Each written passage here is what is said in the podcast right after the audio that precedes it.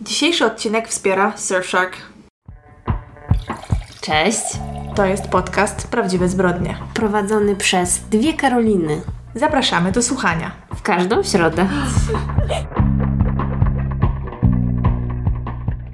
Dzisiejsze nagrywanie zaczęłyśmy od tego, że Karolina obrażała moje ustawienia na komputerze. No, Każdy ma swoje preferencje, niestety. Ja tutaj zaraz bym ci usprawniła ten komputerek, no ale dobra, niech będzie. Radzę sobie bardzo sprawnie, dziękuję. Chociaż przyznam, że ostatnio miałam trochę problemów e, z komputerem, dlatego że wylałam na niego odrobinkę kawy, więc postanowiłam oddać go do czyszczenia i wyobraźcie sobie, że gdy ten komputer wrócił, akurat miałam kilka dni wolnego i korzystałam z niego tylko do oglądania jakichś głupot plus do nagrania podcastu. No ale kiedy nagrywamy podcast, korzystamy z zewnętrznego mikrofonu oczywiście. Czasami z powodzeniem, czasami nie. Dokładnie. I w poniedziałek, gdy chciałam dołączyć do pierwszej lekcji tego dnia, okazało się, że mój mikrofon nie działa, bo nie wiem, pewnie zapomnieli czegoś tam w środku podłączyć albo coś. W każdym razie dopiero po długim weekendzie, czyli no już po tym, jak tego słuchacie, zaniosę, już rozmawiałam, żeby sprawdzili o co tam chodzi, bo przyznam, że troszkę się zirytowałam. Ale mogłaś prowadzić lekcje podłączając swój podcastowy mikrofon? Nie, wiesz co, używałam słuchawek z mikrofonem. A, okej. Przetestowałam kilka opcji i mamy takie jedne słuchawki w domu, nie te komputerowe, które działały dobrze, nikt nie narzekał, także na szczęście mogłam prowadzić lekcje. Ale było zabawnie. No także nagrywamy dzisiaj w tak zwany trójdzionek.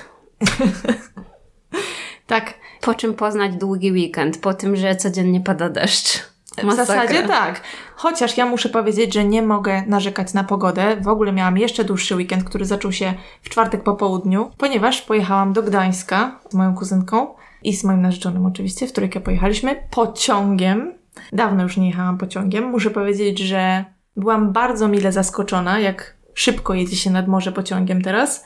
Bo oczywiście ja nadal w głowie mam wspomnienia z dzieciństwa, jak jeździłam na kolonie pociągiem, no to wtedy to były takie całonocne podróże, prawda? No, no.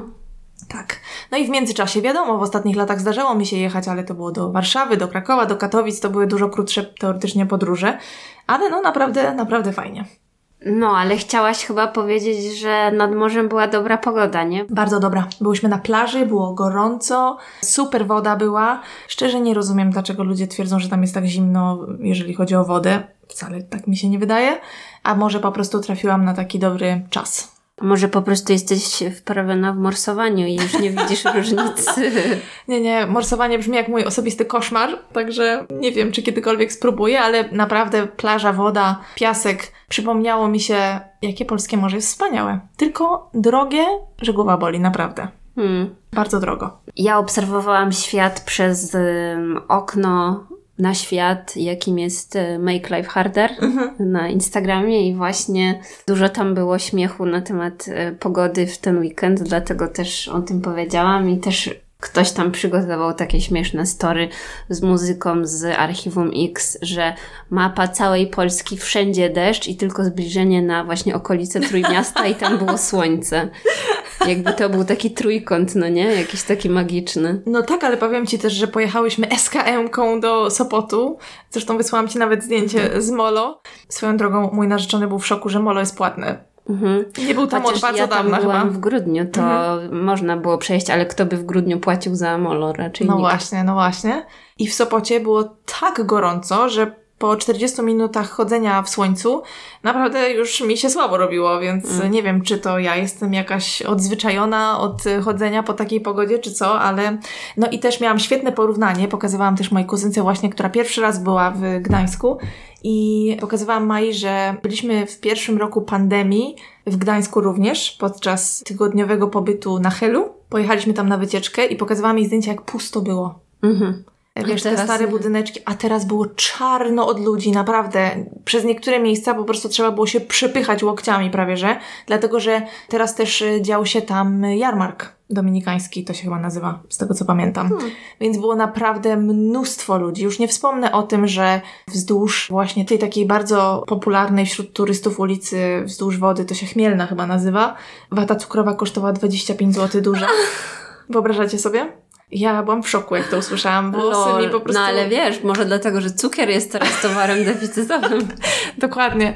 Ale y, też z miłych rzeczy był na przykład targ staroci. Bardzo piękne rzeczy tam były. Super, naprawdę bardzo mi się podobał. Zresztą osobom, z którymi tam byłam też. y, Także, no nie, było bardzo, bardzo fajnie. Polecam wszystkim wycieczki pociągiem na weekend. No właśnie fajnie. Ja ostatni raz byłam w zimie, także zdecydowanie muszę nadrobić taki wyjazd, kiedy jest ciepło. Powiem, że ja bym bardzo chciała kiedyś pojechać właśnie nad morze w zimie, bo nie byłam dosłownie nigdy. Znaczy, no jest bardzo zimno i wieje. No tak, tak, ale jednak ludzie tam jeżdżą z jakiegoś powodu, prawda? No, No, spędzają sobie tam czas okutani, wiesz, od czubka nosa po czubki butów, chodzą po plaży, no nie wiem, nie doświadczyłam tego nigdy, więc myślę, że to by było coś fajnego. a zawsze dobrze mieć e, jakąś flaszeczkę na rozgrzanie ze sobą. Żartowałam. Przewodnik jak przetrwać nad morzem w zimie. No wiesz. No dobrze. W każdym razie może już starczy tej pogody dla seniorów. Nie no, ja opowiadam o swojej wycieczce nad Aha, morze, no co ty? Ja wiem, że jesteś przyzwyczajona po prostu do naszych meteorologicznych rozmów, ale tak, tak, było wspaniale. Jak rozumiem, ty spędziłaś trochę czasu na Instagramie, a poza tym Tak, no. A poza tym możemy przejść do wiadomości telewizyjnych, bo w końcu. świat seriali, no. Tak, zapraszamy na świat seriali. W końcu odpaliłam Netflix w ramach odmurzenia i znalazłam tam dwa tytuły, które mogę polecić. Okej. Chociaż wydaje mi się, że wszyscy już też je widzieliście, ale numer jeden to serial Single w Nowym Jorku. Uncoupled chyba y, w oryginale, tak? Jak zobaczyłam, że jest to serial twórców Emily w Paryżu i Seksu w Wielkim Mieście, to stwierdziłam, okej, włączam bez wahania. Poza tym główną rolę tam gra wspaniały Neil Patrick Harris, czyli czego chcieć więcej. Myślę, że obie jesteśmy fankami y, Nila, wiadomo, jak wiele osób. Tak, ja również obejrzałam ten serial w minionym tygodniu. No i jak Ci się podobał? Podobał mi się. Podoba mi się, że odcinki trwają około 30 minut, więc można sobie tą przyjemność dawkować. Jest y, z jednej strony lekki, y, zabawny chwilami, z drugiej strony mówi o też takich poważniejszych tematach. Wiadomo, starają się to robić w zabawny sposób. Czy jest to jakiś, nie wiem, super przełomowy serial? W pewnym sensie myślę, że tak. Bo nie wiem, czy wcześniej mieliśmy serial taki komediowy, coś właśnie ala Seks w Wielkim Mieście, o starszym mężczyźnie, który jest gejem i przechodzi przez takie zmiany w życiu. No tak, tak. To znaczy, z jednej strony niefajne jest to, że mówimy o tym, jakby to było coś niesamowitego, prawda? To po prostu powinna być norma, no ale z drugiej strony nie jest i dobrze, że to się zmienia. Bo właśnie pamiętam, że to samo miałam z tymi świątecznymi filmami, bo też właśnie parę było w poprzednim sezonie takich. Pamiętam, że mówiłam chyba nawet jak oglądałam na Netflixie, był jeden taki, taka komedia romantyczna, świąteczna, też nie heteronormatywna. Na Mhm, HBO pamiętam. też coś tam jest właśnie, więc no spoko, że już coraz więcej takich produkcji jest w mainstreamie, jakby nie było. No tak, miły, przyjemny serial, właśnie coś takiego na odmurzenie się. Nie był on jakiś, wiadomo, zjawiskowy, zaskakujący i tak dalej pod względem fabuły, ale, Ale to no... też nie jest tego typu no, no, serial. No, jasne, Mhm. ale domyślam się, że będzie więcej, bo w sumie zdziwiłam się, że tych odcinków jest tak mało. Ale kończy się cliffhangerem. No, oczywiście, oczywiście, dlatego mówię, że pewnie będzie więcej.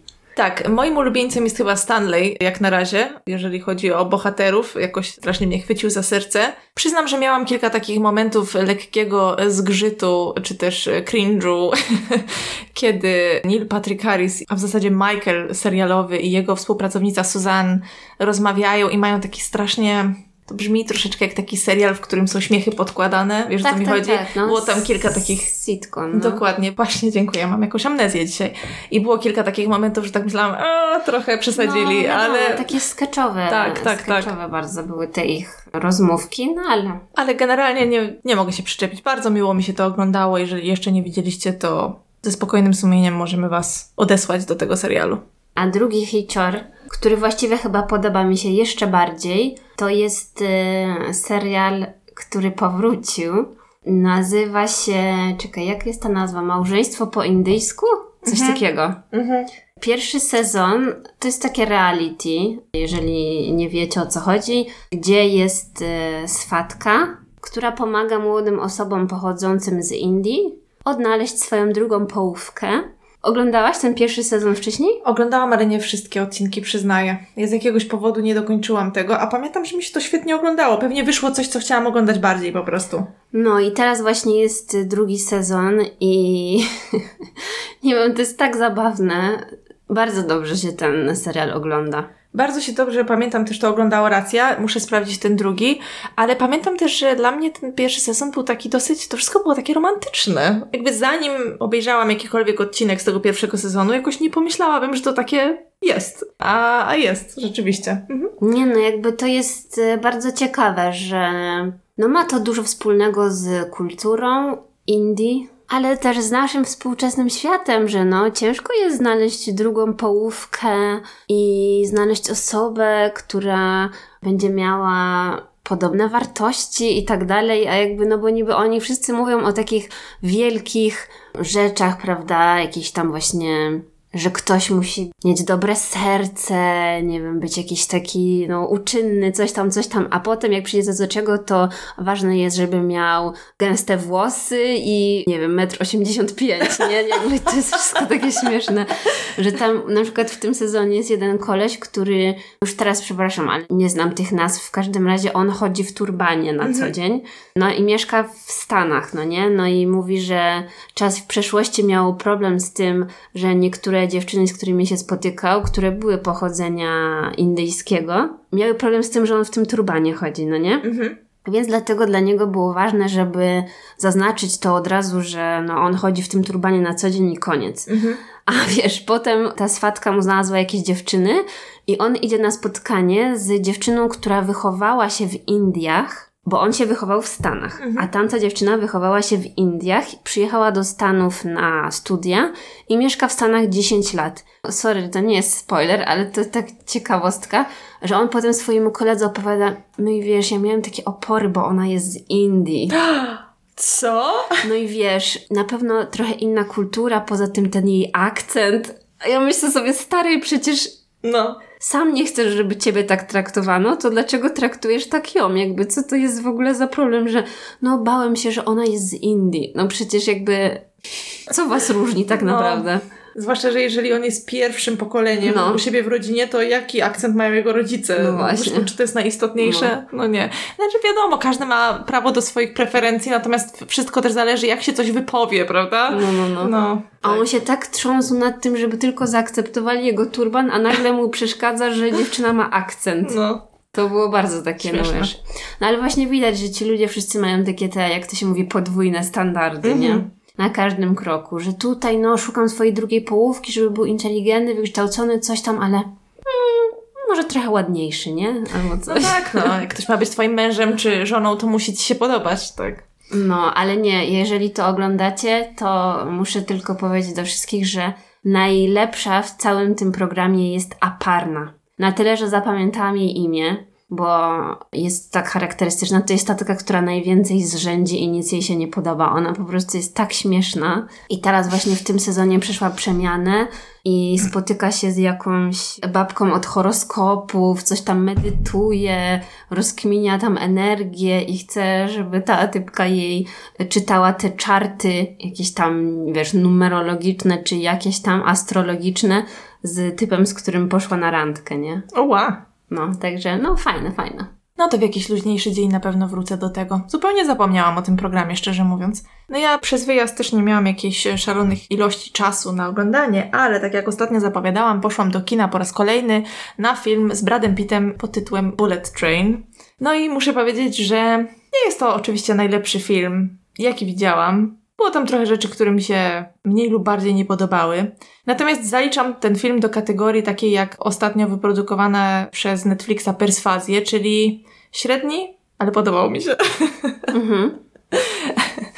No bo, no nie wiem, no co mogę powiedzieć, oglądało się go dobrze, czas w kinie minął szybko. Czy jest to świetny film? Nie, w żadnym wypadku. Jestem też ciekawa, jak odbierają ten film osoby, które są z Japonii. Mhm. Ja w ogóle nie wiem, o czym jest ten film, ani nawet nie słyszałam. Okej, nic więc film jest, generalnie jest w jakiś tam luźny sposób oparty na książce. I to jest książka japońskiego pisarza, który się nazywa Isaka Kotaro. I generalnie cała akcja rozgrywa się w pociągu, który jedzie do Tokio i w całym tym pociągu okazuje się, że jest mnóstwo płatnych zabójców i tego typu osób. Bardzo realistyczne. Bardzo realistyczne, tak. I Brad Pitt wciela się tam w jednego z takich agentów, płatnych zabójców, czy jak zwał, tak zwał.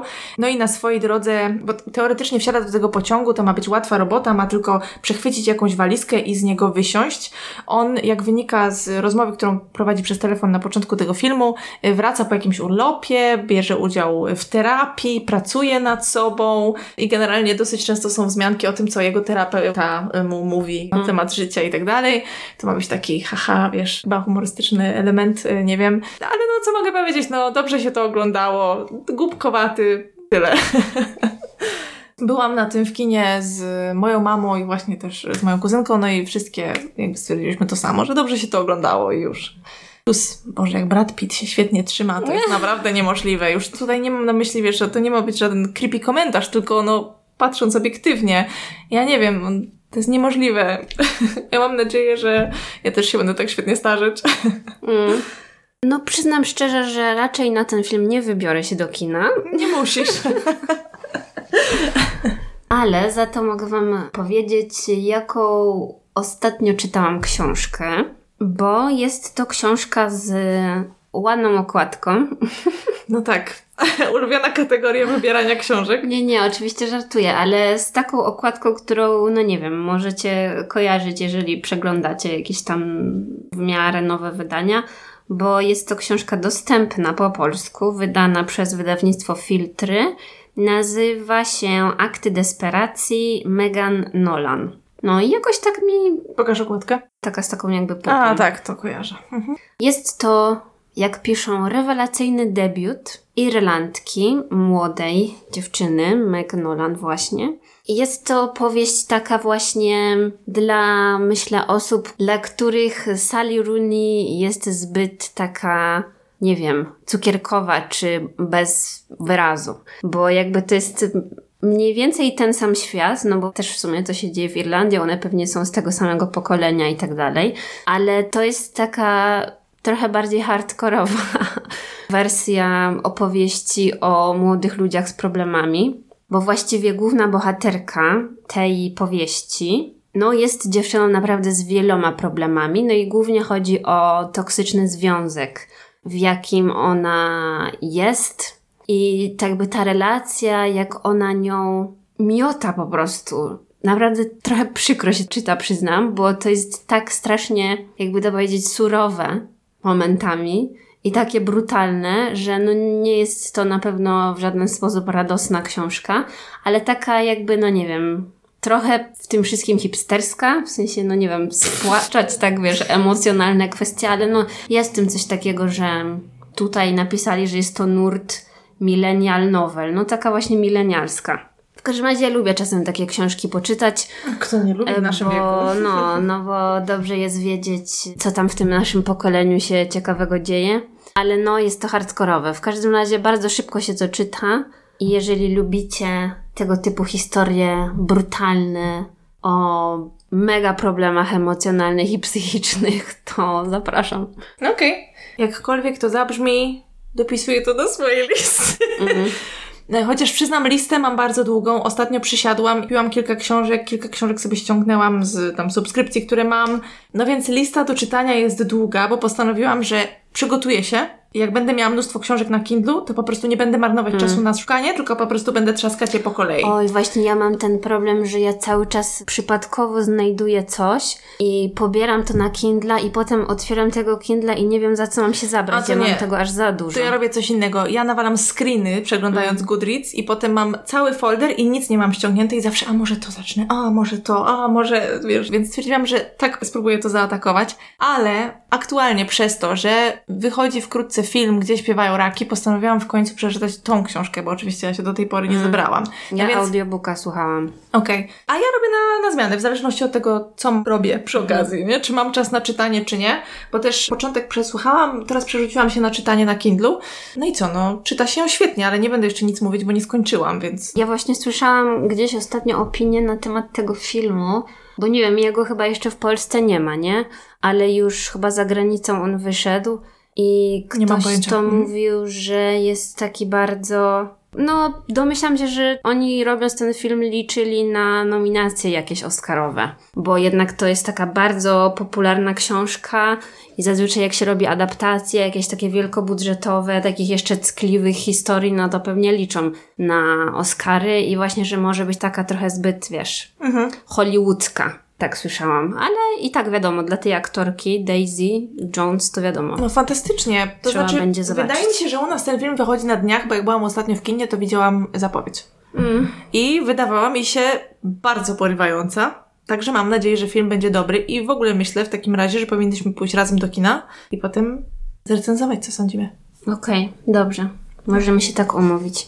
No ja, jeżeli chodzi o planowanie książek, no to miałam zamiar przeczytać trochę książek z tej listy Booker Prize. Mhm, tak. No ale póki co utknęłam na jednej. Już chyba ponad tydzień ją czytam. Myślałam, że szybciej mi pójdzie, także nie wiem, czy coś z tej mojej listy będzie. No nie wiem, czy te takie nagrody literackie, one faktycznie tam mają książki, które się dobrze czyta. One są w pewnym sensie jakieś tam innowacyjne i nie wiem, zasłużyły się dla literatury współczesnej, ale to nie oznacza, że trzeba je tak z przyjemnością czytać. Także zobaczymy. Może ta pierwsza to nie był. Znaczy, fajna jest, ale nie. To powiem Wam następnym razem, jak ją skończę.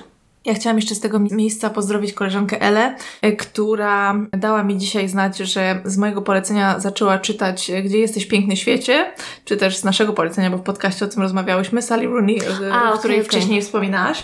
I powiedziała, że powinnam ją była uprzedzić, że to jest w części pornos, więc pozabrała to na plac zabaw. E, to chyba nie czytała tej, jak ona ma, Colin Hoover. chyba nie, chyba nie. To znaczy, przyznam, ja jestem przyzwyczajona, bo mi się też zdarzało czytać hamskie romanse, w których po prostu co czwarta strona to jest tam nie powiem co, więc no to nie jest materiał na podcast, więc na mnie już może to nie robi takiego wrażenia. Ale pozdrawiam. W każdym razie mówiła, że jej się podobała, tylko mm. no, że była trochę zaskoczona, że nic nie wspomniałam. Ja nie pamiętam, żeby to było Ale porno. właśnie ja też, to było oczywiście w żarcie powiedziane, no bo to nie jest... W sensie, no tam są sceny jakieś tam Takie intymne, graficzne opisy, ale... też bez przesady, nic takiego strasznego. To było raczej w formie żartu oczywiście. Mm. No to co? Tyle z update'ów od nas w tym tygodniu. Teraz przechodzimy do historii. Tak, i ja zapraszam na pierwszą. Historia, którą dziś opowiem, wydarzyła się w 2006 roku w Nevadzie. 8 lipca 2006 roku do szpitala trafia kobieta, która nazywa się Kathy Augustine. Mąż znalazł ją tamtego ranka w domu, w łóżku. Zadzwonił oczywiście na numer alarmowy, informując, że jakby żona nie reaguje, zdaje się nie oddychać. Powiedział, że próbował ją reanimować i powiedział też, że żona w ostatnich miesiącach przeżywała ogromny stres. Gdy pogotowie przyjeżdża na miejsce, faktycznie zostają kobietę w takim stanie jak opisał to mąż, y, podejmują próbę reanimacji i udaje się im przywrócić y, pracę serca, natomiast y, jest ona bardzo słaba. Szybko zabierają ją do szpitala, gdzie oczywiście podłączają ją do odpowiedniej aparatury, ale niestety stan kobiety jest bardzo ciężki. Kathy była znaną w tamtych okolicach kobietą, dlatego że pracowała ona jako state controller, i jak rozumiem, w stanie Nevada pełniła funkcję takiego kontrolera budżetowego, powiedzmy, coś takiego. Generalnie była pracownikiem rządowym w stanie Nevada. Kathy urodziła się w roku 56 i od kilku dobrych lat siedziała w polityce, jeżeli mogę tak powiedzieć. Jak rozumiem, interesowała się polityką już od lat szkolnych. W liceum zdobyła staż w Waszyngtonie. Natomiast y, potem na jakiś czas z polityką się rozstała, dlatego że dwukrotnie wyszła za mąż, y, urodziła się jej córka. Niestety żadne z tych małżeństw nie przetrwało próby czasu. I właśnie ze względu na życie rodzinne zrezygnowała z kariery politycznej i zaczęła pracować dla linii lotniczych. Jak rozumiem, przez jakiś czas była stewardessą na przykład, także trochę podróżowała i pełniła też y, inne funkcje. W pewnym momencie poznała swojego trzeciego męża, który się nazywał Charles Augustine. On był od niej 15 czy 16 lat starszy. Oni poznali się w drugiej połowie lat 80. Oboje mieli za sobą już y, związki, mieli dzieci, natomiast ich dzieci dogadywały się świetnie i zamieszkali wspólnie w dużym domu w Las Vegas. On był pilotem, a w przeszłości grał w futbol, więc jak rozumiem dobrze się trzymał. No i w tym czasie właśnie, będąc żoną Charlesa, Kathy postanowiła wrócić do polityki, a w zasadzie rozpocząć e, swoją polityczną karierę i z sukcesem. No i dzięki temu właśnie stała się tym state controllerem e, w roku 99.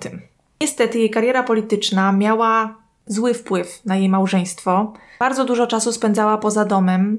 Była bardzo ambitna. Cassie wiedziała, czego chce. Nie bała się deptać tam ludziom, wiesz, po piętach i grać nieczysto. Ponoć też miały miejsce jakieś takie lekko rasistowskie zachowania z jej strony. Mm. Tak. Mówili o tym bodajże w jednym z ulubionych programów ostatnio, czyli 48 Hours Obejrzałam ich kilka, wszystkie Wam oczywiście opiszę. I ona należała do Partii Republikańskiej, no więc nie była osobą, z którą my pewnie byśmy się zgadzały poglądowo. Hmm. Natomiast, y, jak rozumiem, dobrze pełniła y, swoje funkcje i potrafiła zaskarbić sobie sympatię ludzi. W okolicach roku 98 zaczęli mieszkać osobno. Ona przeprowadziła się y, bliżej Reno, gdzie działo się jej życie zawodowe. Byli w separacji, generalnie planowali się rozwieść. Mąż nie był chyba wielkim fanem jej kariery politycznej. Może należał do demokratów. chyba oni mieli dużo wspólnego, jeżeli chodzi o takie rzeczy, no ale on chciał chyba prowadzić po prostu spokojne życie, wiesz. Mm. Ale w 2003 roku, po 17 latach małżeństwa, Charles doznał udaru. Najpierw y, jednego, który był taki niby niegroźny, ale wkrótce potem doszło do kolejnego, już dużo poważniejszego i niestety wylądował w szpitalu. Cassie była przy nim tak dużo jak tylko mogła, ciągle latała w tej i nazad, spędzała bardzo dużo czasu przy jego łóżku w szpitalu ale niestety po sześciu tygodniach Charles umiera. Gdy jej mąż leżał w szpitalu, poznała mężczyznę, który się nazywał Chaz Hicks. Był od niej 8 lat młodszy i był pielęgniarzem jej męża. Okej. Okay. Tak. No, pamiętajmy o tym, że oni byli w separacji już od dłuższego czasu, tak? Natomiast faktycznie poznała Chaza, no i generalnie po śmierci męża ponoć wysłała takie liściki podziękowaniu do osób, które zajmowały się jej mężem przed śmiercią. No i czy specjalnie, czy niespecjalnie, jak to powiedzieli właśnie chyba w programie The Killer's Mistake chyba się nazywał ten program tym razem. Właśnie także, no nie wiadomo, czy zrobiła to specjalnie, czy może przez przypadek. Zapomniała wysłać takie karteczki do Chaza, no i jakimś cudem poszli razem na kawę. Hmm. I w taki sposób rozpoczął się ich związek. Oczywiście, no nie wiadomo, gdy mąż Kathy był w szpitalu, no to oni też ze sobą rozmawiali, ponoć chodzili razem, wiesz, na jakieś tam lunche do stołówki szpitalnej i tak dalej. I Kathy postanowiła zaproponować Chazowi, żeby pojechał z nią na wycieczkę na Hawaje, które ponoć miała zaplanowane z mężem, zanim umarł. Ojej.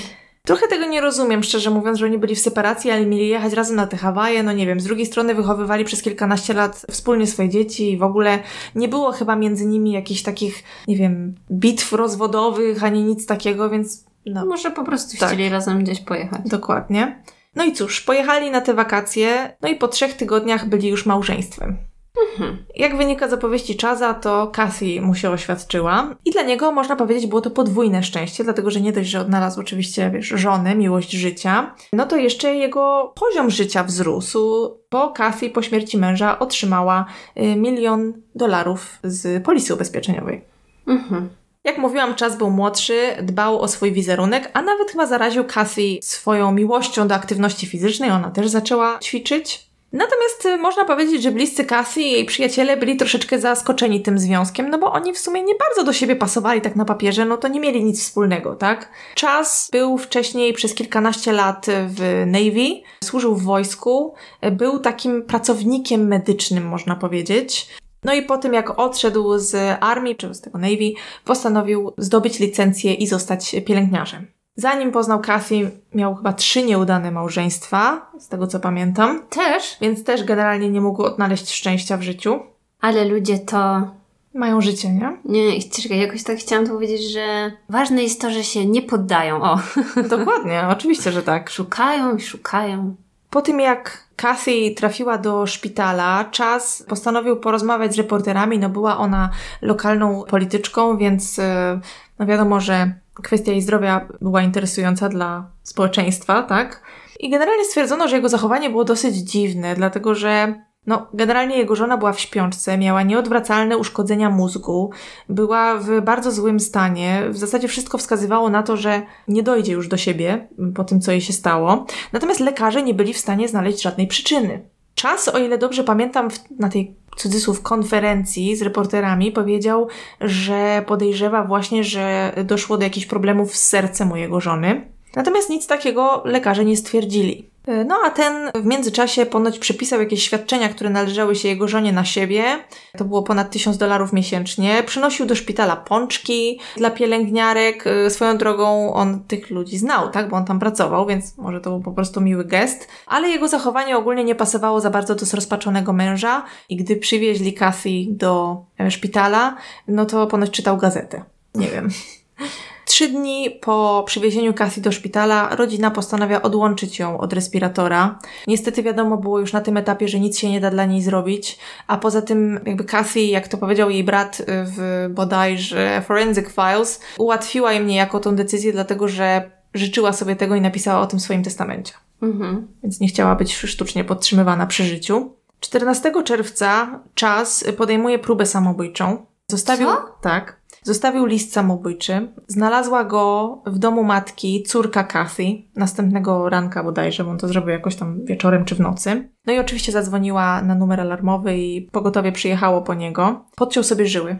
W tym liście samobójczym obwinia o śmierć swojej żony jej wrogów politycznych i generalnie mówi, że wkrótce z nią będzie i tak dalej. Natomiast wszystkim w szpitalu ta śmierć Kathy wydawała się być bardzo dziwna, dlatego że to była zdrowa 50-letnia kobieta, która nie piła, nie paliła, regularnie ćwiczyła, nie miała żadnych problemów ze zdrowiem. Co więcej, kilka tygodni przed jej trafieniem do szpitala miała badania, z których wynikało, że jest absolutnie zdrowa. Podejrzane. Prawda? No właśnie. Oczywiście w jej życiu było sporo problemów w, tamtych, w tamtym czasie i tak jak mówiłam, czas, gdy rozmawiał y, przez telefon, jak zadzwonił na numer alarmowy, to powiedział, że jego żona żyła w stresie przez ostatnie miesiące i faktycznie tak było. Dlatego, że doszło do załamania jej kariery politycznej, w 2004 roku, we wrześniu bodajże, o ile dobrze pamiętam, pojawiły się kłopoty właśnie, jeżeli chodzi o karierę Kathy, dlatego że pracownicy poszli do specjalnej komisji, która się zajmuje takimi rzeczami i naskarżyli na Kathy, że ona jakby każe im pracować nad jej kampanią reelekcyjną i co więcej jeszcze korzysta do tego z biura i sprzętów biurowych i tak dalej. No oczywiście nie powinna tak robić, mhm. prawda? Ona oczywiście do tego się nie przyznała i doszło do takiego procesu impeachmentowego i ponoć był to pierwszy impeachment w historii Nevady, jeżeli chodzi o jej stanowisko. Hmm, ciekawe. Yy, tak, niestety została uznana winną właśnie korzystania z tego biurowego sprzętu i tak dalej w celach tych swoich e, kampanii. No i musiała zapłacić 15 tysięcy grzywny, natomiast e, mogła kontynuować pełnienie funkcji, jaką kontynuowała. No i oczywiście pewnie wiele osób chciało, żeby ona z tej funkcji zrezygnowała, a ona tupnęła nogą i powiedziała, że nie. Hmm. Że ona nie zrobiła nic takiego złego, co by jakby zmusiło ją do tego, żeby podjąć taką decyzję, wiesz, nawet dawała jakieś wywiady w tym temacie i tak dalej. Więc generalnie typka miała taką chyba wolę ze stali, że tak powiem. I postanowiła sobie, że coś zrobi i dążyła do tego, dlatego że ona chciała kandydować na skarbnika stanu w roku 2006 właśnie. No i domyślam się, że chciała też po prostu odzyskać dobre imię. Ale ta cała sytuacja, jak mówiłam, bardzo zaszkodziła jej karierze politycznej.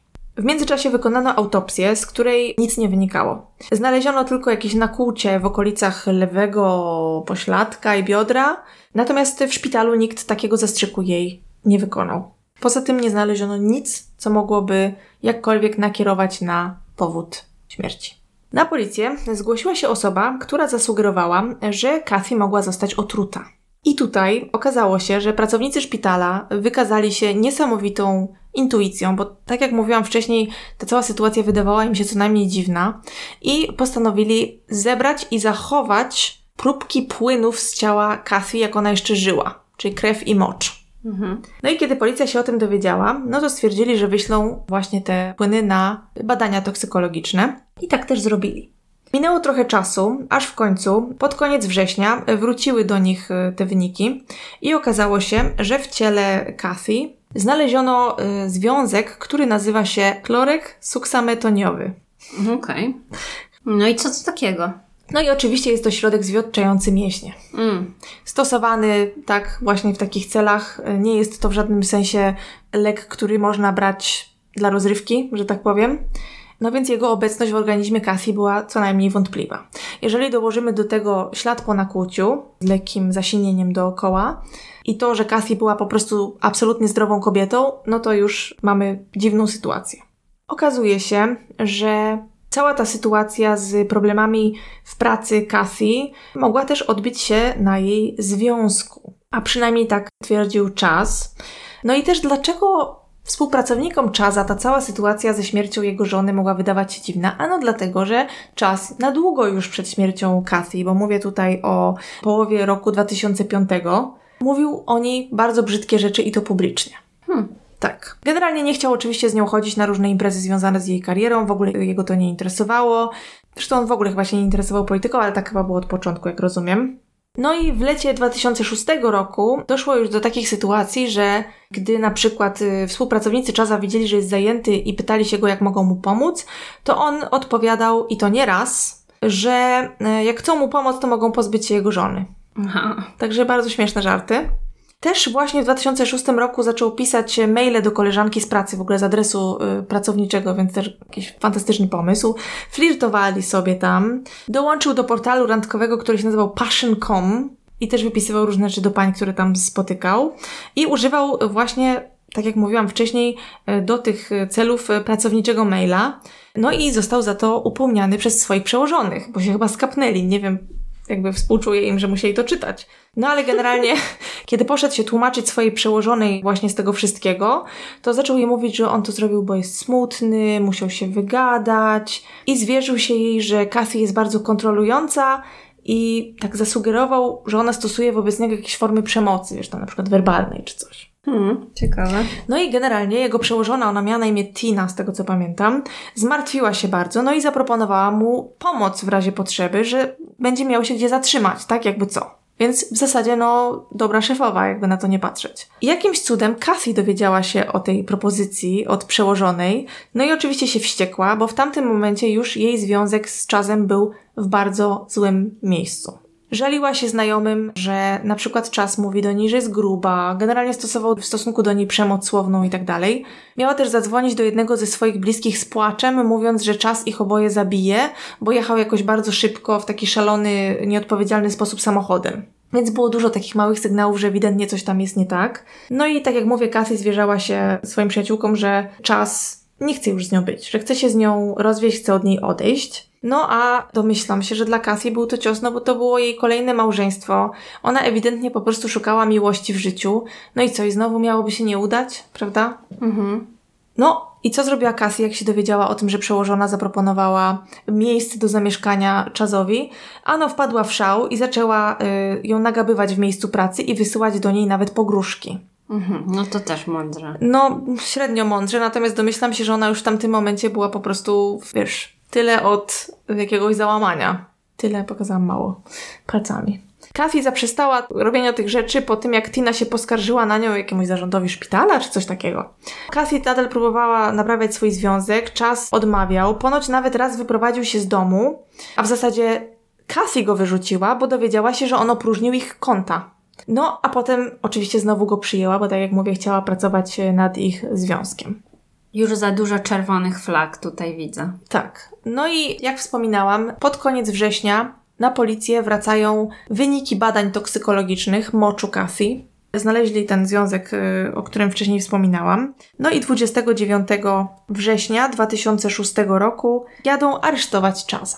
Gdy go aresztują, Chaz ma przy sobie plecak, w którym znajdują podręcznik, którym jest zakładka, a ta zakładka została założona w miejscu, gdzie mowa jest właśnie o chlorku suksametoniowym.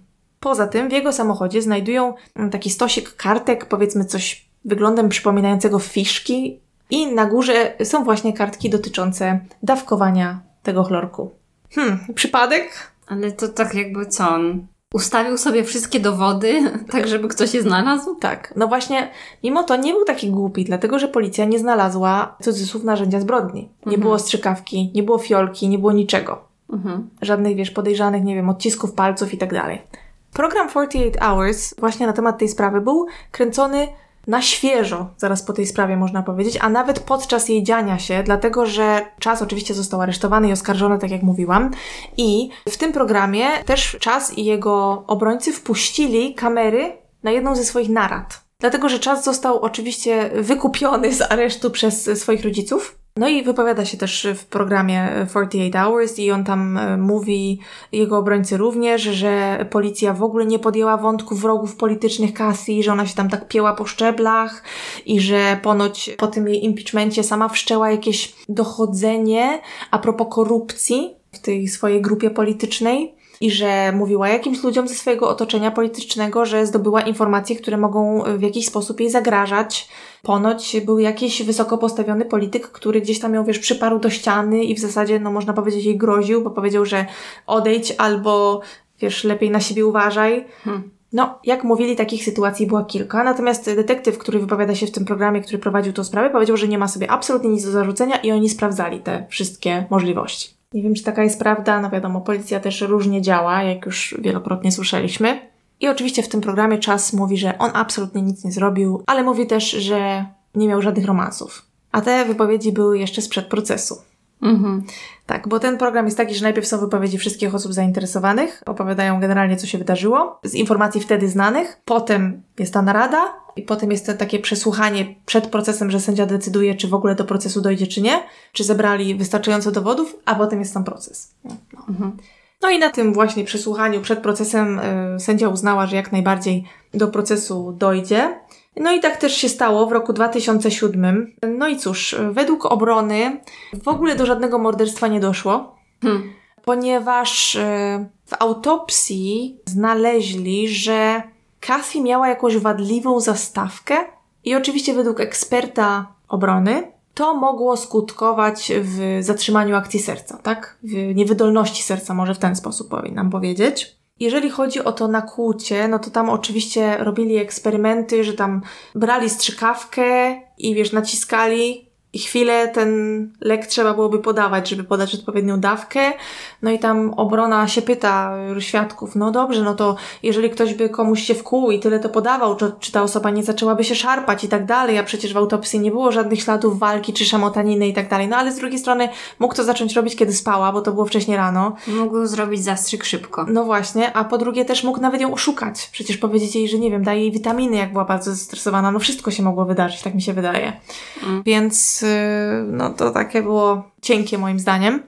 Ale to nic, dlatego że prokuratura miała takiego świadka, że ława przysięgłych mu uwierzyła. I to była kobieta, która wcześniej zasugerowała policji, że Kathy mogła być otruta. To była koleżanka z pracy Chaza, która miała na imię Kim.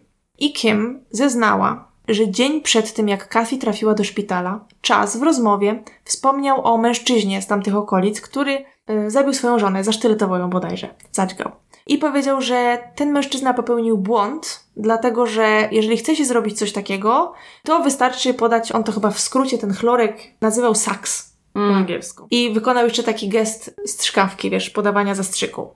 No i generalnie to tą kobietę trochę przeraziło. No. Zwłaszcza wiedząc, co się wydarzyło później, prawda? No.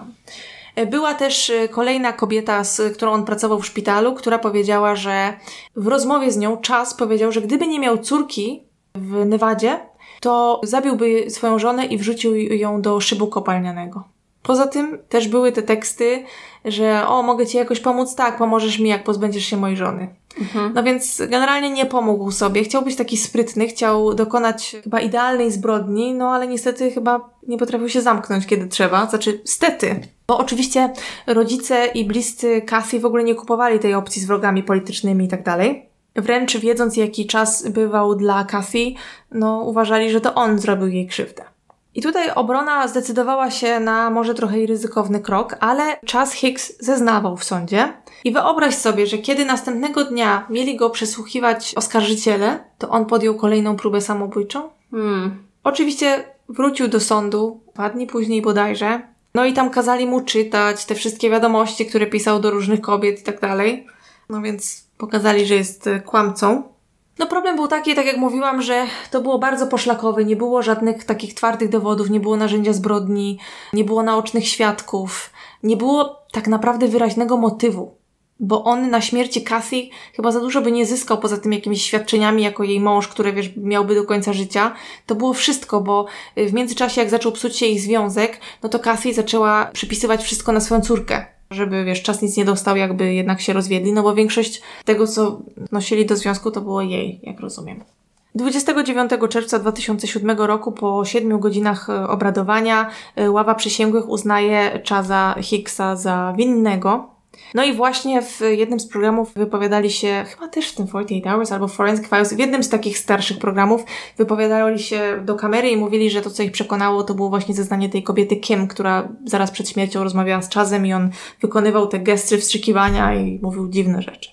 No, poza tym, że był pielęgniarzem, miał dostęp do tego leku bezproblemowy, miał umiejętności, miał jak dotrzeć do źródeł informacji, jeżeli chodzi o dawkowanie, plus to, że znaleźli przy nim w zasadzie podręcznik, tak, o tym leku. No i zostaje skazany na dożywocie z możliwością wyjścia po 20 latach. Złożył apelację, natomiast w maju 2009 roku wyrok został podtrzymany. Ale co się jeszcze dowiedziałam właśnie z programu Forensic Files, to ponoć w 2007 roku ekshumowano też ciało Charlesa Augustina, czyli trzeciego męża Kathy, no bo zastanawiali się, czy przypadkiem tutaj też nie doszło do morderstwa po prostu. Czy czas nie maczał w tym palcu? Tak, dokładnie, no bo tutaj jednak mieli dużo do zyskania, bo Kathy zostałaby milionerką wtedy, nie? Natomiast, no, tam nic konkretnego się nie okazało, dlatego że, jak rozumiem, ten związek, ten chlorek, który znaleziono w organizmie Kathy, jak jeszcze żyła, on bardzo szybko z organizmu znika i po śmierci on jest w zasadzie niewykrywalny. W ciele Charlesa znaleziono jakiś produkt uboczny, jakiś związek, który może być produktem ubocznym. Ale było tam za dużo niewiadomych i za dużo, wiesz, znaków zapytania, żeby coś faktycznie stwierdzić. No i według prokuratury tutaj miało to wyglądać tak, że czas wstał przed żoną, podał jej ten zastrzyk, a następnie czekał, aż zatrzyma jej się, tak, serce i dopiero zadzwonił na pogotowie. No a ta śmierć, jeżeli tak było, no była straszna, dlatego że to unieruchamia twoje ciało, natomiast ty jesteś cały czas świadoma mhm. i po prostu powoli się dusisz. Mhm. Zresztą no, nieraz już rozmawiałyśmy o związkach rozluźniających mięśnie. I też w jednym ze źródeł wyczytałam, że ponoć nie ściągnięto imienia i nazwiska Kathy z kart wyborczych w 2006 roku i mhm. tak chyba dostała jakieś głosy. Także to taka ciekawostka na koniec. Okej, okay, czyli rozumiem, że czas spędzi resztę swojego życia w więzieniu. No na to wygląda. Zobaczymy. Tak jak mówiłam, ma jeszcze możliwość wyjścia. Ale to nie koniec tragedii w tej rodzinie, dlatego że w 2012 roku Córka Kathy, która miała na imię Dallas, w wieku 32 lat zabiła swoją 50-letnią e, żonę, a następnie siebie. Co? Tak. Policja odkryła ich ciała pod koniec sierpnia 2012, o ile pamiętam, i pojechali tam dlatego, że rodzina się o nich niepokoiła. I kiedy przyjechali na miejsce, no to niestety zastali taki widok właśnie i stwierdzono, że Dallas najpierw e, zabiła swoją żonę, a potem siebie. Ponoć między kobietami dochodziło regularnie do kłótni i jak dowiedziała się policja, kilka miesięcy przed tym zdarzeniem Dallas miała romans i kobieta, z którą miała romans, groziła jej, że wyjawi wszystko jej żonie. I jak wyczytałam w jednym z artykułów, to Dallas przyznała się swojej żonie do tego, a ta wyrzuciła ją z domu. No, a Dallas miała jakieś myśli samobójcze, no i niestety chyba do tego właśnie ta cała sytuacja doprowadziła. Hmm. No, to straszne. No. Ja też byłam w szoku, jak to przeczytałam. Przez przypadek zupełnie na to natrafiłam. Mało bym, szczerze mówiąc, nie ominęła tej wiadomości, bo naprawdę, no ze trzy artykuły widziałam jakieś i to jeden chyba był tylko taki już, wiesz, z tego po, jak dowiedzieli się, co się tak naprawdę stało. No także teraz jestem ciekawa, co ty dzisiaj dla nas przygotowałaś? Hej Karolina, coś się stało? Ach, tak. Musiałam zrezygnować z przygotowania bardzo ciekawej sprawy do podcastu. Dlaczego? Bo wszystkie źródła i programy na jej temat nie są dostępne na polskich stronach internetowych. Ja nie mam takich problemów. Jak to? Nie słyszałaś o Surfshark VPN? Surfshark VPN? A co to takiego? VPN zapewnia bezpieczeństwo i prywatność, ukrywając wszystko, co robisz online. Możesz pobrać go na swój komputer, a nawet telefon, żeby zawsze korzystać z prywatnego połączenia. A co najważniejsze, VPN ukrywa Twoją prawdziwą lokalizację, przez co nie jesteś śledzona i korzystasz z internetu bez żadnych ograniczeń. Czyli udajesz, że jesteś w Nowym Jorku, a tak naprawdę siedzisz na kanapie we Wrocławiu? Dokładnie. Brzmi super, muszę spróbować. Pobierz Surfshark VPN na stronie surfshark.deals ukośnik zbrodnia. Wprowadź kod zniżkowy zbrodnia, aby otrzymać 83% zniżki i 3 dodatkowe miesiące za darmo. Gwarancja zwrotu pieniędzy przez 30 dni. Możesz wypróbować bez ryzyka.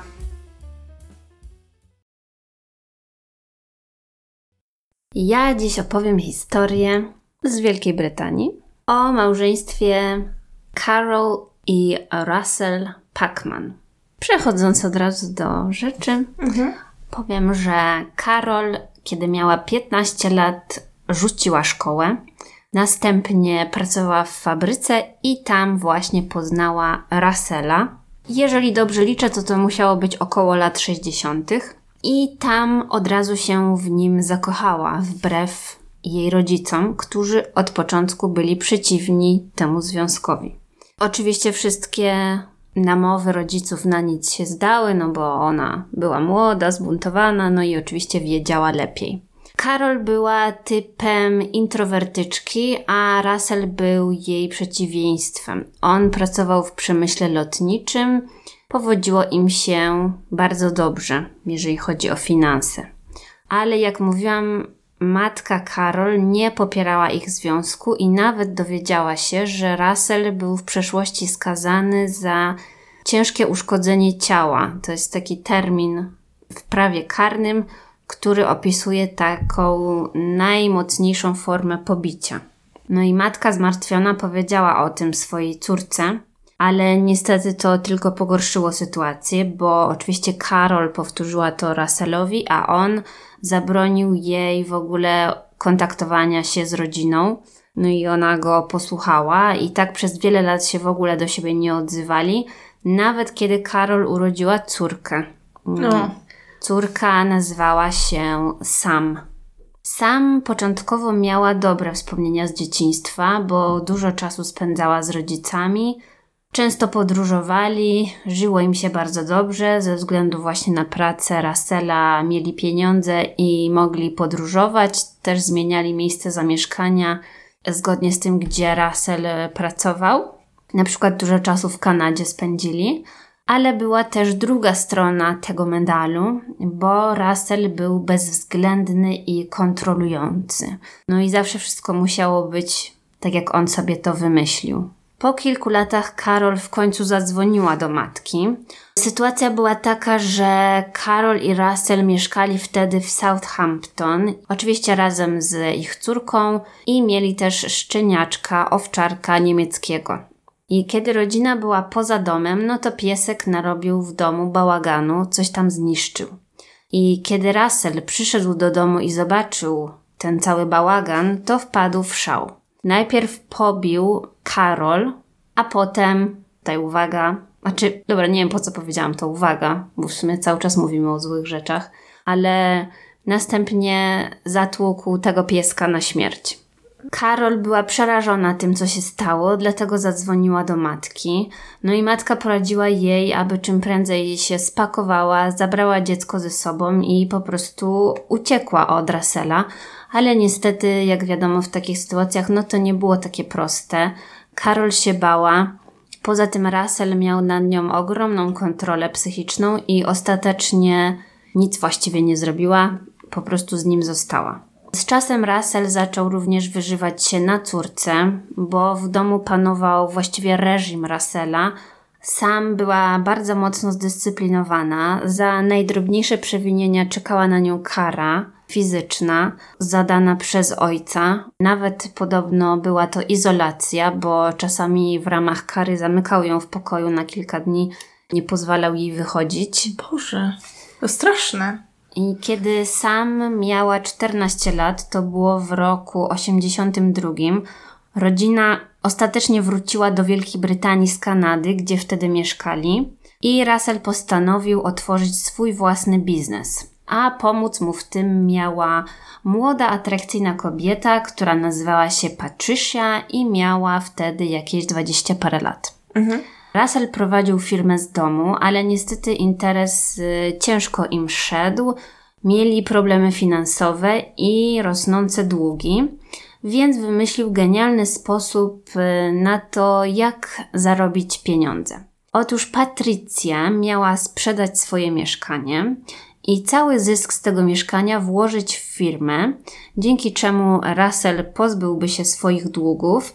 W zamian za to Patrycja miała zamieszkać razem z nimi w domu. Świetny plan, no. Mhm. Razem oczywiście z Carol i z Sam. Patrycja była przeciwieństwem Carol, była pewna siebie, wiedziała czego chce, no i oczywiście to dostała. Bo nie muszę chyba mówić, że Patrycja i Russell mieli romans. Mhm. I za bardzo nawet się z tym nie kryli. Po prostu Russell sprowadził sobie swoją kochankę do domu, w którym mieszkał z żoną i córką. A co na to Karol? No, ona nie miała za bardzo nic do powiedzenia, była raczej zamknięta w sobie i ogólnie ciężko stwierdzić, co tak naprawdę miała wtedy w głowie, bo sam również widziała, co się dzieje w domu.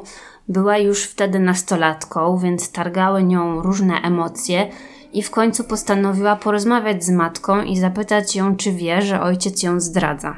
Niestety to również obróciło się przeciwko niej, bo kiedy tego dnia Russell wrócił do domu, to poszedł prosto do jej pokoju i po prostu brutalnie ją pobił. To matka mu powiedziała? Tak. I tak, jesteśmy w czerwcu 14 czerwca 1985 roku. Karol wtedy miała już 40 lat i może to był dla niej taki przełomowy moment, żeby w końcu zmienić swoje życie i odejść od Russella, bo poszła na spotkanie z prawnikiem, żeby porozmawiać o rozwodzie. No i następnego dnia, 15 czerwca, kiedy sam wróciła ze szkoły do domu, to przy drzwiach zobaczyła liścik zostawiony przez jej matkę, w którym napisała, że ma dosyć, odchodzi i nie chce mieć z nimi nic wspólnego. Zostawiła też na tym liście swoją obrączkę. Co dziwne, nie zabrała ze sobą żadnych ubrań ani rzeczy osobistych, bo wszystko w domu było po staremu. I kiedy sam tam z rozpaczą biegała po domu i szukała jakichś tam wskazówek, to Russell tylko tak się patrzył i powiedział, że spokojnie, ona jeszcze wróci. Z czasem jednak sam coraz bardziej niepokoiła się o matkę i chciała zgłosić jej zaginięcie na policję. Ale nikt nie potraktował jej poważnie, zwłaszcza, że mąż zaginionej kobiety twierdził z zupełnym spokojem, że po prostu ich opuściła i żeby jej nie szukali. No tak, bagatelizował całą sprawę. Mhm. No ale dzięki całej tej sytuacji Russell mógł już oficjalnie być w związku z Patricią, a sytuacja w domu się pogarszała i w ciągu kilku miesięcy po tajemniczym odejściu Carol, Russell wyrzucił swoją córkę z domu. Co to za człowiek okropny? Mhm. No, sam podobno przez jakiś czas w ogóle była bezdomna, aż w końcu trafiła do domu opieki po prostu. No tak, ona nawet nie zdała swoich dziadków, którzy mogliby jej ewentualnie pomóc. Mhm. Następnie w grudniu 87 roku do Sam odzywa się jej ojciec. Powiedział jej, że Karol zgłosiła się na lokalny komisariat policji, wyjaśniła im, że nie powinna być na liście osób zaginionych, że żyje i ma się dobrze, ale nie chce kontaktu z rodziną. I następnie przenosimy się do roku 93, dokładnie 21 października. I zaznaczę tylko, że Russell już w tym momencie przejął nazwisko Patrici. I chyba dlatego właśnie w wielu artykułach, jak piszą o nim, to piszą Russell Cowsley.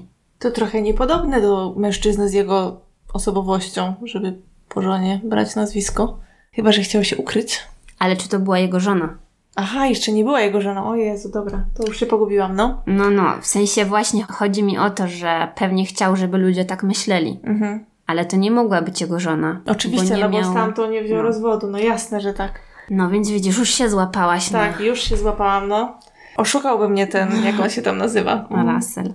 Więc dalej był z Patricią, żyło im się świetnie, ale zdecydowanie ponad stan. Bo lubili drogie gadżety, ale nie mieli odpowiedniej ilości pieniędzy, żeby zaspokoić ten swój styl życia. Więc Russell, Patricia oraz ich prawnik są na statku w okolicy Channel Islands, kiedy dochodzi do tragedii. Wyobraź sobie, że Russell wypadł za burtę. Nie. Do Straży Przybrzeżnej oczywiście wysłano komunikat Mayday, po czym rozpoczęto wielką akcję ratunkową, w którą zaangażowane były helikoptery, łodzie, no ale po Russellu ani śladów w tej wodzie, no nie?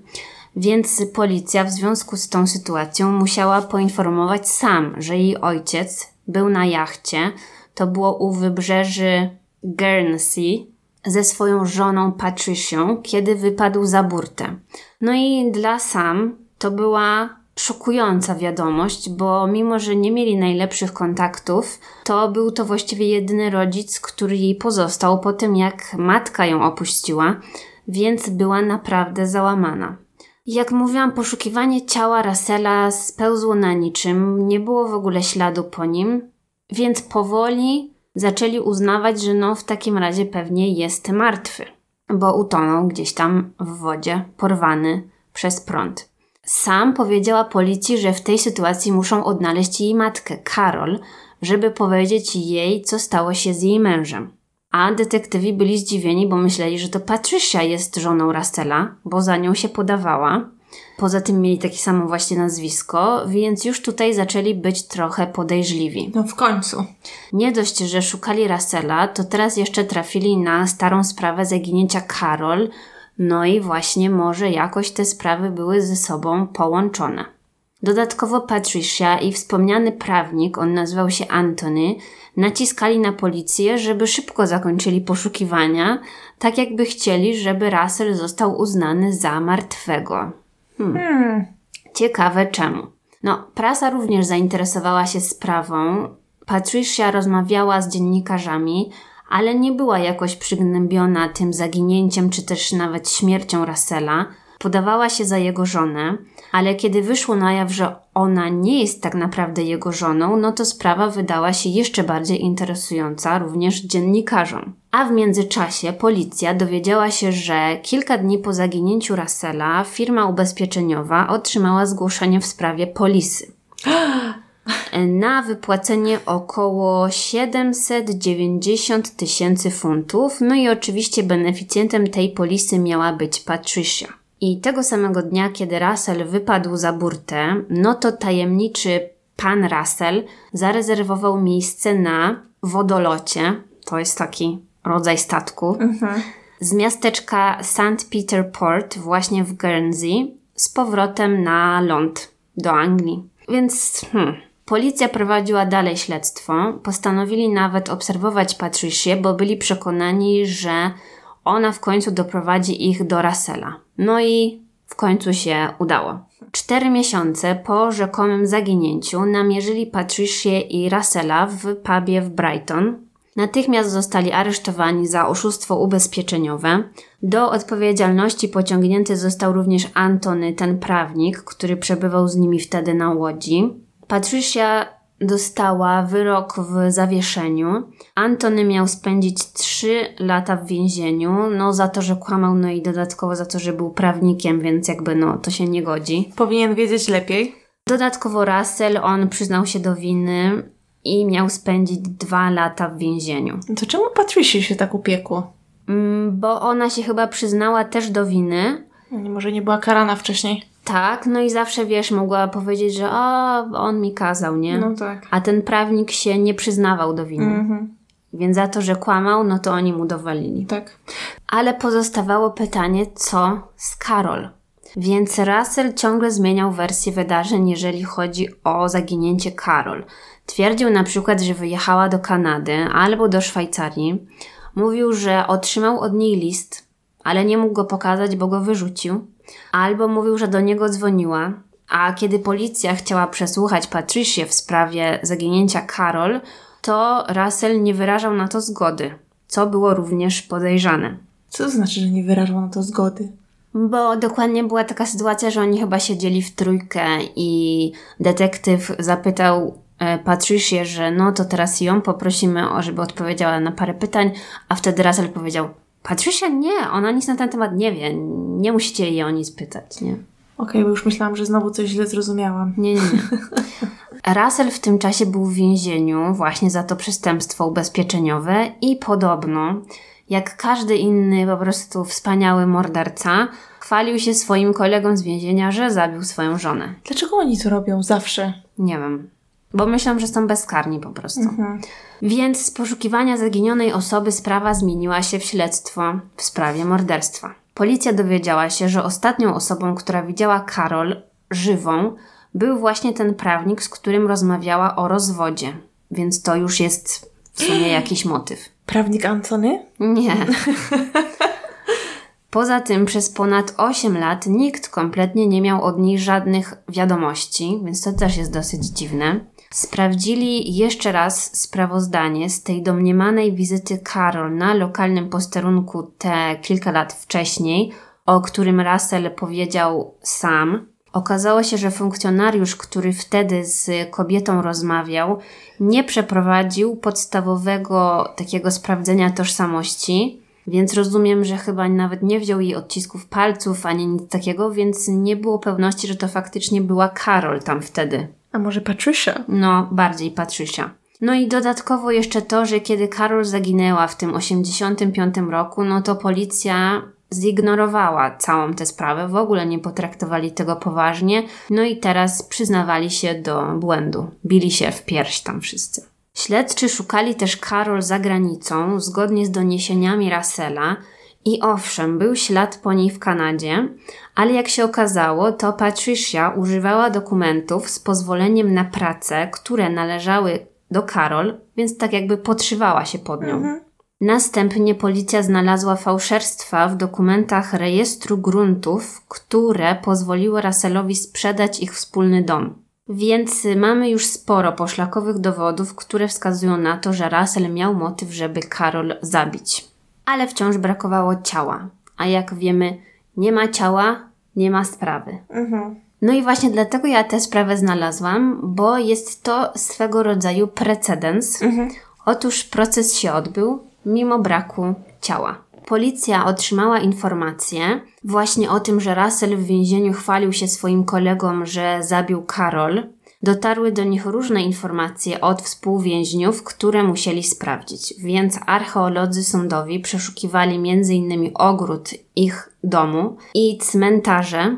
To w ogóle się wszystko działo w mieście nadmorskim w Anglii Bournemouth. W każdym razie to jest tak niedaleko Brighton. Sprawdzali też rury spustowe w jakimś lesie. W innej wersji wydarzeń mówił, że podobno uderzył Karol siekierą i rozpuścił jej ciało w kwasie.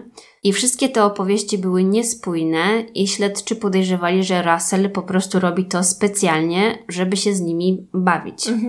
Dodatkowo znaleźli też rzeczy należące do Karol w magazynie, do którego Russell miał dostęp. I wtedy prokuratura uznała, że mają wystarczające dowody, aby wnieść oskarżenie w sprawie morderstwa. Więc proces odbył się w roku 96 i już skracając powiem, że Russell został jednogłośnie uznany za winnego morderstwa i otrzymał wtedy karę dożywocia tam z minimalną chyba odsiadką w wysokości 16 lat, coś takiego. Jednak w czerwcu 2003 roku jego wyrok został unieważniony. No i tak, oni się przygotowywali właściwie do tego, że to będzie ciągła walka, będą ciągłe apelacje, dlatego że sprawa była, wiadomo, poszlakowa. Poza tym głównie opierali się na zeznaniach kryminalistów. Bo ci współwięźniowie, no to byli kryminaliści, no i jakby nigdy nie wiadomo, czy te ich historie są faktycznie prawdziwe, czy oni to robią dla jakichś swoich korzyści no teoretycznie nie powinni być wiarygodnymi świadkami. Ale tutaj widocznie jakoś za pierwszym razem to się, to było spójne, to co oni mówili. Więc y, proces został unieważniony, ale ponownie postawiono go przed sądem jakoś chyba rok później. I tutaj duże znaczenie miało, że jego rodzona siostra przerwała milczenie. Uuu. Zeznała, że słyszała, jak jej brat przyznał się do popełnienia morderstwa, no i dzięki temu znowu otrzymał taki sam wyrok, więc wyrok został ten pierwotny podtrzymany. I sędzia, która skazała Russella ponownie na dożywocie, powiedziała, że jest to osoba nikczemna. Powiedziała, że nie tylko zabiłeś swoją żonę i jakoś pozbyłeś się jej ciała, ale zostawiłeś swoją córkę w permanentnym stanie niewiedzy. Bo właśnie to jest najgorsze, mhm. że tak naprawdę do tej pory w dalszym ciągu nie wiadomo, co się stało z tym ciałem. Jest to ohydne zachowanie już. Nie zapominajmy też o tym, że wcześniej wyrzucił ją z domu. No. No i właściwie brak tej wiedzy do tej pory prześladuje tą kobietę, sam, która już ze swoim dorosłym synem w dalszym ciągu walczy o sprawiedliwość. Oni się często wypowiadają właśnie w mediach na temat tej sprawy, no i naprawdę to łamie serce, jak sobie posłuchacie ich wywiadów z nimi na YouTubie, bo ona w dalszym ciągu mówi, żeby zamknąć tą całą sprawę, no to chciałaby po prostu wiedzieć, co się stało z jej matką, gdzie jest jej ciało, ale mimo licznych próśb ten Russell w dalszym ciągu nie chce powiedzieć, a to jest w ogóle jej ojciec, że to jest okropne. No i niestety Russell ciągle zgłasza się do komisji do spraw zwolnień warunkowych i za każdym razem, kiedy taka komisja ma się zebrać, to rodzina ofiary, czyli w tym wypadku córka, musi pisać wypracowanie, w którym zawiera swoją opinię, czy zgadza się, żeby wypuścili go na wolność. No i to jest przeżywanie tej traumy po prostu cały czas. Brzmi jak tortura. Ona za każdym razem mówi, że nie, nie zgadza się. Mówi, że jeżeli on w końcu powie, co zrobił z tym ciałem, no to jakby wtedy będzie mogła się zgodzić, ale w dalszym ciągu uważają, że jest on zagrożeniem dla społeczeństwa.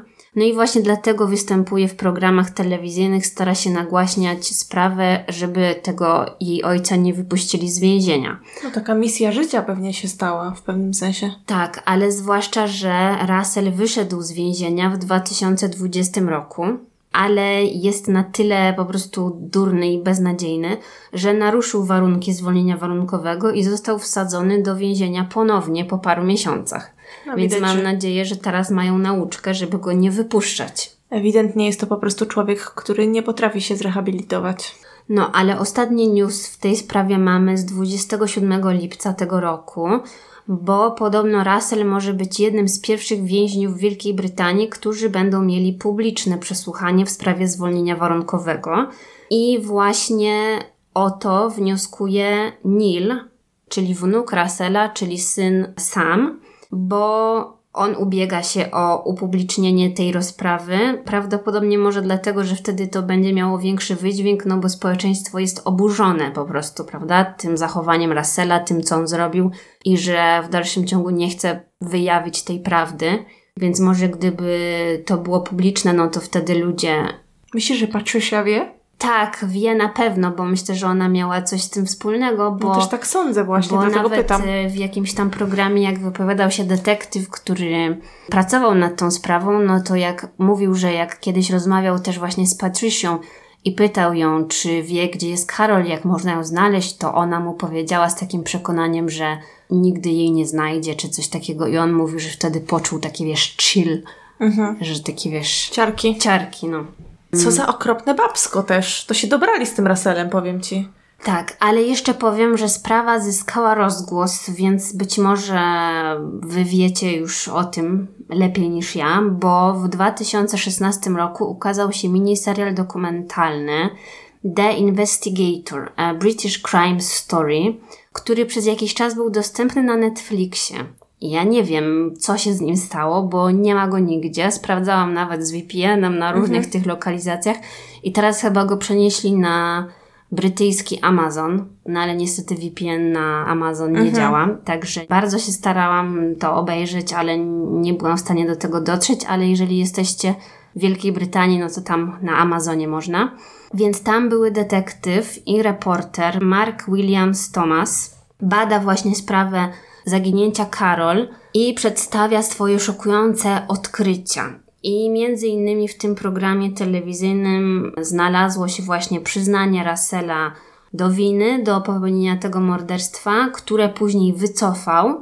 I też tam doszli do informacji właśnie, że Russell twierdził, że spalił ciało Karol i podobno właśnie tam było jakieś takie wielkie objawienie informacji, do których policji nie udało się dojść. I właśnie dzięki temu, że ten miniserial wyszedł, no to to pomogło policji, żeby jakoś tam pójść naprzód z tą sprawą. Ale no to już było parę lat temu.